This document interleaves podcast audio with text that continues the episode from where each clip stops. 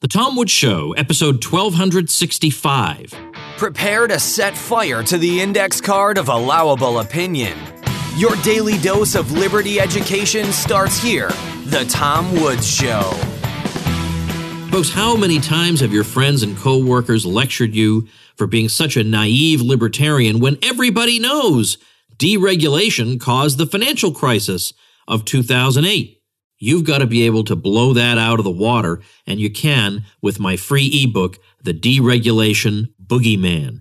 Check it out at regulationmyths.com. Hi, everybody. Tom Woods here. What I have for you today is a recording of a talk I delivered just about a week ago in Orlando at an event put on by the Libertarian Party of Florida, and in particular, the Libertarian Party of Orange County. And um, I had the opportunity to speak alongside Alex Merced, who is the vice chair of the Libertarian Party. He spoke just before me. And in fact, in what follows, you will hear him more or less handing off the microphone to me. He has a kind word and he said a number of kind things about me in his remarks. And then he hands off the microphone to me. A couple things I need you to know about this. First of all, they didn't have a official recording. So somebody just recorded this on a phone. So it's adequate. It's not as good as the quality you expect from the Tom Woods show, but you can you know you have no problem understanding it. It's just fine. But just so you know, it's an amateur recording. But also the very beginning, there's a little bit that got cut out. So I get introduced, and then they cut out just by mistake a little bit of what I said at the very beginning. And then there's a little bit later on where I'm talking about why it is that becoming a libertarian involves a journey for a lot of people, a journey that takes them to a lot of places intellectually. They read a book or they listen to a lecture or they meet some person or whatever. It's a convergence of events that results in their conversion to libertarianism. And my point was, we don't really hear people saying the same thing about, say, becoming a member of the Democratic Party. They don't say, oh, my journey to the Democratic Party began with my reading John Rawls and I meditated on his theory of justice. And then I, it just doesn't work that way. So some of that little bit of my digs at the Democratic Party got lost in the shuffle. But all the same, I think you'll enjoy and maybe even be a little bit inspired, I hope, by what I have to say to a small but dedicated group of libertarians in Orlando. Enjoy. Without further ado, I want to introduce to one of the people who brought me along on my journey, Tom Woods.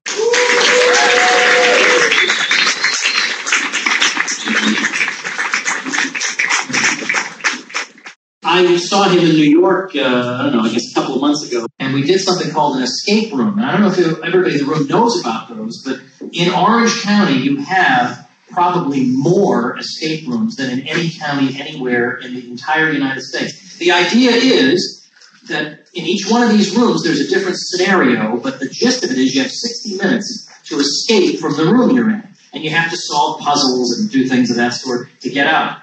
And a lot of the folks who went with me, Alex was one of them, a lot of the folks had never done an escape room before. So I thought I would ease them into it by finding the most subtle kind of escape puzzle I could find. It was called Nuclear Annihilation. I'm happy to say that with Alex on our team, we escaped nuclear annihilation with a solid, what, 13 minutes to spare? Amazing. On a more serious note with uh, Alex, the other day I saw one of his interactions on Facebook. He posted something, and somebody who I know people throw the term communist around uh, much too cavalierly, but this particular person I clicked through and had the hammer and sickle sign all over the profile page. So I think this actually was a communist. And this communist said, Yeah, but you hate the poor, right? And I thought, First of all, can't anti-libertarians come up with something original once in a while? yeah, yeah, we hate the poor. That's right. Yeah. So Alex responds very generously, hey, you know, why don't you stick around and maybe we'll find something we do agree on. And the person said, yeah, no way. And then Alex is still trying to say, well, you know, perhaps there's something. And then the person somehow uses keyboard characters to draw a middle finger at Alex. And Alex says something along the lines of, hey, I'm still sending you positive vibes because we got too much negativity in this world. Mr. Rogers, So I just couldn't help myself. I had to post something sarcastic about this person. I said, I said, well, it's nice to see somebody stop by who's willing to have an open discussion. I had to say it. But Alex, we appreciate you. We need you.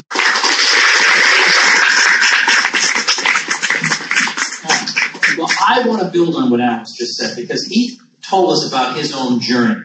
And I've talked about my own journey in a number of different venues. So what I instead want to do is ask the question, why is it a journey to become a libertarian or to arrive at the Libertarian Party? I don't hear a lot of people getting up and saying, let me tell you my journey to the Democratic Party, for example. then I watched, it was nothing like this. I, I read old issues of Newsweek or something. No one, no one says that. But yet, with the Libertarian Party, there's always, I hate to put it this way, a conversion story that people have to tell. And I'm, I'm a sucker for these. I love these because there are so many different ones. In fact, just tonight, I don't, I don't want to embarrass the person, but I was talking to somebody who tonight, who maybe a year ago was very much on the left and studying social work and believed a lot of things that people on the left conventionally believe, and now has just suddenly changed his mind. It's very hard, first of all, to find people with enough of an open mind to do that. To be able to say, I was wrong about not just one thing, but my whole outlook on the world. So I, without revealing the person's identity, want to say, hats off to you, sir or ma'am. But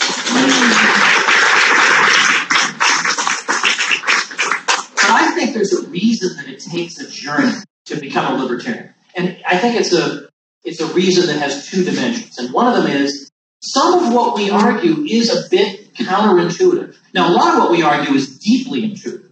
A lot of what we argue is basically just moral ideas you learned when you were a kid about not hurting people and you know not not uh, not causing physical harm, not stealing, all these sort of basic things. Don't do to other people what you wouldn't want them to do to you. And so it's very simple. But on the other hand, we have to be honest enough to admit that from time to time we do say things that run counter to what you would think. Like for instance, if you imagine the economy, here we have this amazing lattice work of exchanges, of people buying and selling, of employees of all different qualities of ed- education and training to produce a practically infinite array of goods using a, a wide variety of inputs across a vast expanse of territory, indeed the whole world, the whole international division of labor. And it produces all the goods that we enjoy without any surpluses or shortages. Now, you would look at that and you look at the complexity involved, and you would be inclined to think that this would run better if it weren't just left to its own devices. Because doesn't it seem like you would have a so called anarchy of production, as Marx says, right? If you just you don't have some guy with a bullhorn shouting out orders at everybody, wouldn't you think this would be chaotic? How could this work? Look at all the moving parts in it. You need to have a few people telling everybody what to do to make sure it all works out. And yet, the paradox is the more central direction you have, the more chaotic the result. And that is counterintuitive. But that absolutely is the case. And we know that empirically, and we can also know it theoretically thanks to geniuses like Mises. So that's one thing. We are saying things that eh, it takes a little bit of thinking to say, ah, you know, I wouldn't have thought that, but doggone it, you're right. But the other end of this is also that, frankly, it's not as if as we're growing up, we're being given a dispassionate overview of multiple schools of thought. It's not like there's no bias in the presentation. There's a bias in a particular direction, and it's a pro-state direction. And it's, yes, I mean, it's, it's, I would say it's generally a leftist bias, but even more than that, it's just a state bias. It's a coercion bias. It's a we need a guy with a bullhorn bias. So the fact that you learn how a bill becomes a law before you learn how markets work is indicates the priorities here. Because markets and the way they work and the way prices coordinate production, that shows how society spontaneously orders itself. Well, we can't have the peons learning that. What they need to learn is you need the bullhorn shouters in charge of them. And so we give them the political model for how society needs to be arranged. And how's that working out? Well, that's resulted in a country, half of which can't stand the other half's guts these days. it's gotten to a point where it's almost unfathomable how much hatred there is in politics. And yet, look at other areas of society outside of politics. Think about music, for example. You don't go to a concert and argue with people about different kinds of music. You go and you all enjoy yourselves together. Or you think about technology and all the amazing new wonders being introduced into the world all the time, and we're all equally delighted about these things. And these companies compete with each other to see which one can please us the most. That's why I like the model of the market, of commerce, of civil society, because there we, we can all love each other. It doesn't matter what our views on 87 other things are. But once you introduce the bullhorn and the sledgehammer and the hangman, things get ugly.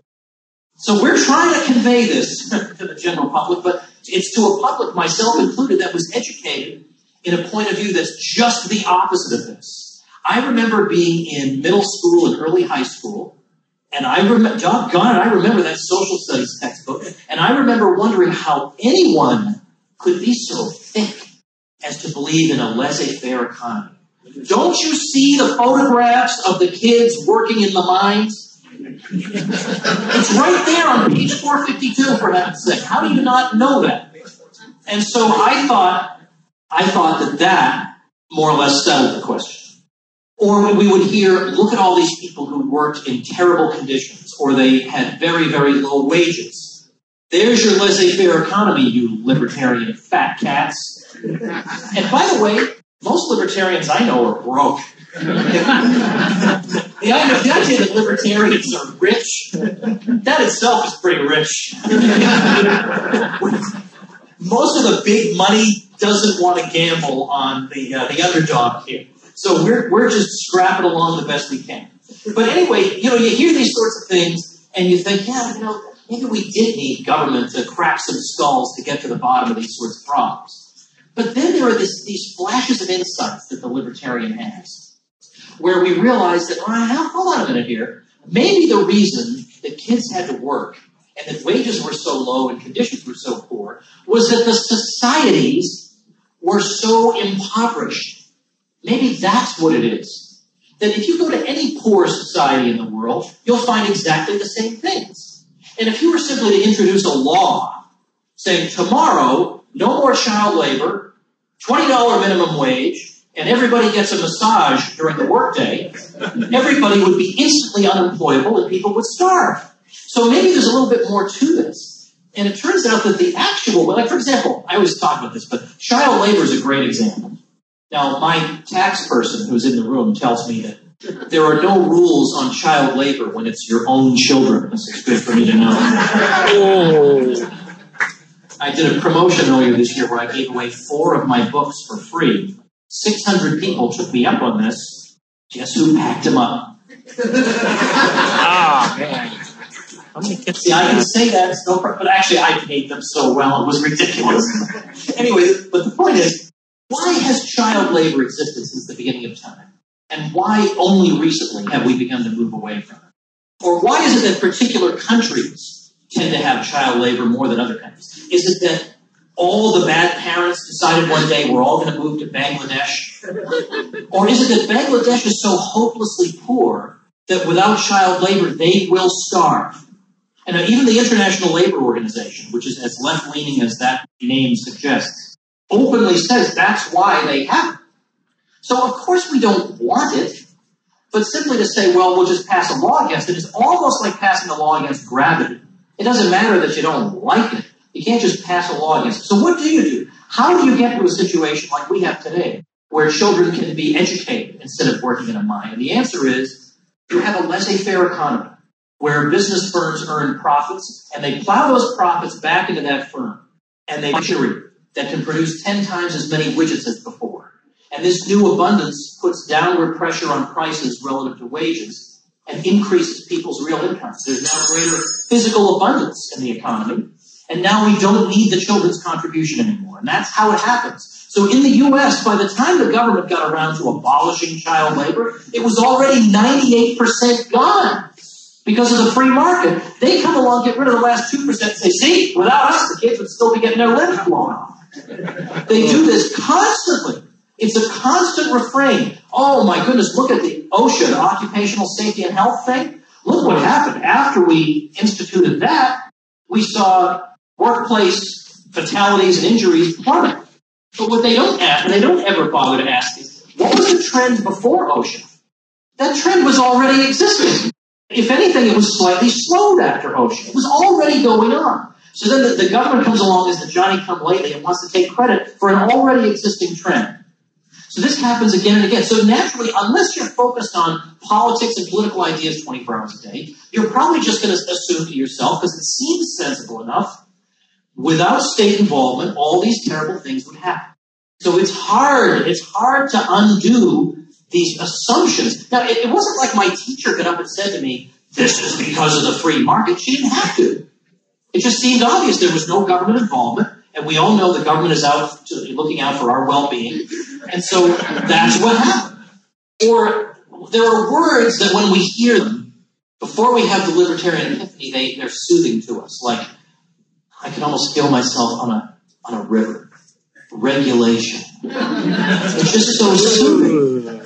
Comforting. It sounds like it's not orderly now. It's all regular. Regulation, right? That's one of these words. And the thing is, it doesn't, re- you know, when you actually, like for example, I wrote a book on the financial crisis in uh, 2009 called Meltdown. And I wrote it because I knew what any of us in this room knew at the time. We all know how they're going to explain this one. Well, we didn't have enough regulation. Oh my gosh, I can't you surprise me once in a while? Not enough regulation. Yeah, we only had 115 state and federal institutions regulating the financial sector. We needed 116, and then we would licked this thing. Ah, so I wrote a book talking about, well, you know, there is a little small, minor, inconsequential institution called the Federal Reserve that might have had a teensy weensy role in this. So I wrote that. It did very well. I was glad about that. But I get this to this day. I mean, on Twitter from people who've never met me before, they say, "Don't you know deregulation caused the financial crisis?" And I feel like, if only I could be Alex Merced at a time like this. So where did you hide the body? Just makes me crazy. So I wrote another one of my ebooks recently to, to track this one down. But look, just to give you a quick example, because nobody at a uh, dinner event at Cuba Libre wants to hear about uh, bank regulation, but I will say, I will say that in the United States, oh, they all they can do is tell us about all the bank panics we had before the Fed. Oh, look at all these bank panics we had. All right, I'll grant you there were some bank panics. Um, there were, let's see, the, the worst of them in 1893 amounted to depositor losses in the amount of 0.1% of GDP. So we had, we did it's true that we had these panics. In Canada, they had none of these panics. Now, is that because Canada had more bank regulation in the 19th century than the US did? Canada had less bank regulation and no panics whatsoever. In fact, the key thing was they did not have a crippling regulation that the US had called unit banking laws that said you can only have one branch. You cannot have not only interstate, you can't have a second office. So the banks are all extremely undiversified and fragile. So yeah, they tend to have panics. Canada didn't have that. Canada sails right through this. No mention of this, of course. No mention of Canada is not to be mentioned. Or in the financial crisis, you say to people, tell me which regulation they got rid of would have prevented the financial crisis. Go ahead. Now, most people are bluffing when they say deregulation caused it. It's just, I understand why they believe it. Like, I don't want to ridicule people. I get why they believe it. It seems like everything went wrong. So shouldn't it have been the case that if, if we'd been able to crack some more skulls or have more rules, we could have been able to stop this? I mean, I, I get the thinking. But you ask them, okay, which regulation was it that you wish we had back? 80% of people will say, hey, look over there, and then they'll run away. I guarantee you they're bluffing. The 20% will talk about something called Glass-Steagall, but I will refer you to my new ebook for the answer to that.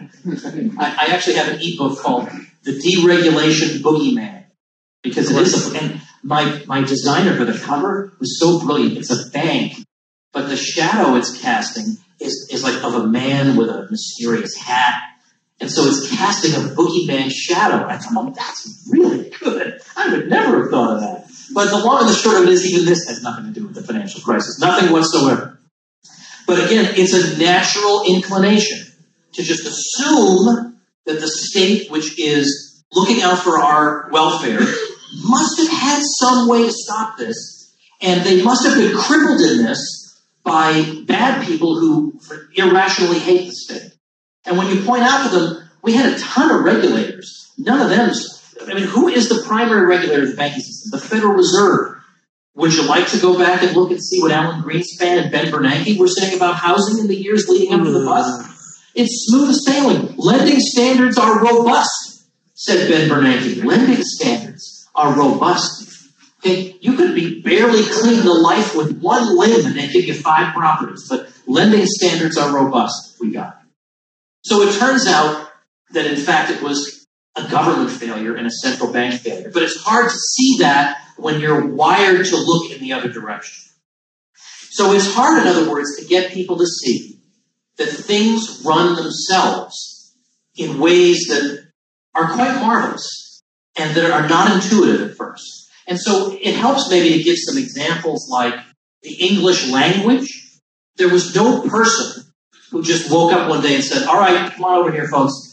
We found a bunch of new objects, and I'm now going to tell you what the words for them are going to be. It, it, it doesn't go that way. It's not like the dictionary companies like produce English or regulate English. They just codify our common usage that just emerged spontaneously.